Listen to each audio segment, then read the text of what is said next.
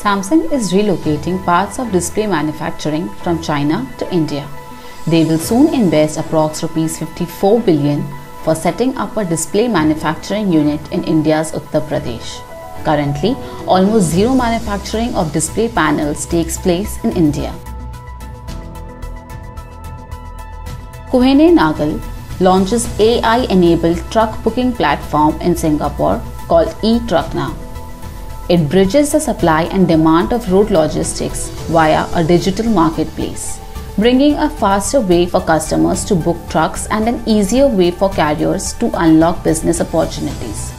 Gateway Distriparks Limited, Adani Logistics Limited, and Snowman Logistics Limited have now mutually resolved their disputes. The parties have signed a settlement agreement on 5th July 2020. InforNexus, a California based cloud supply chain platform, has been supporting digitalization efforts in Asia's supply chain industry. The adoption of cloud based offerings is accelerated in the region after the advent of COVID 19. Samsung fosters Korean chip supply chain to end foreign dependency. It has kicked off the process of localizing its chip supply chain by strengthening its ties with domestic parts manufacturers and local suppliers of related materials.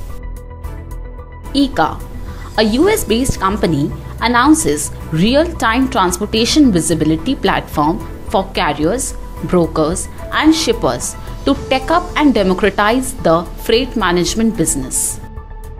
Delhi based startup Pickrr which aims to simplify logistics, have strategically shifted their focus to make deliveries of essentials like food items, Ayurvedic products, and medicines to maintain their pre lockdown numbers. The Union government is framing a new law, National Logistics Law Efficiency and Advanced Predictability Act.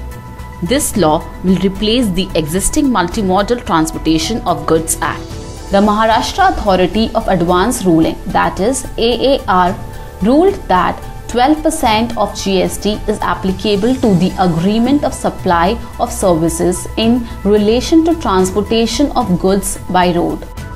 According to a recent study, live vehicle tracking can be a long term investment that can allow logistics business owners to effectively manage the field. Thank you for watching the video. Please like, comment and share. And for more such videos, follow us on LinkedIn, Instagram, YouTube, Facebook and Twitter.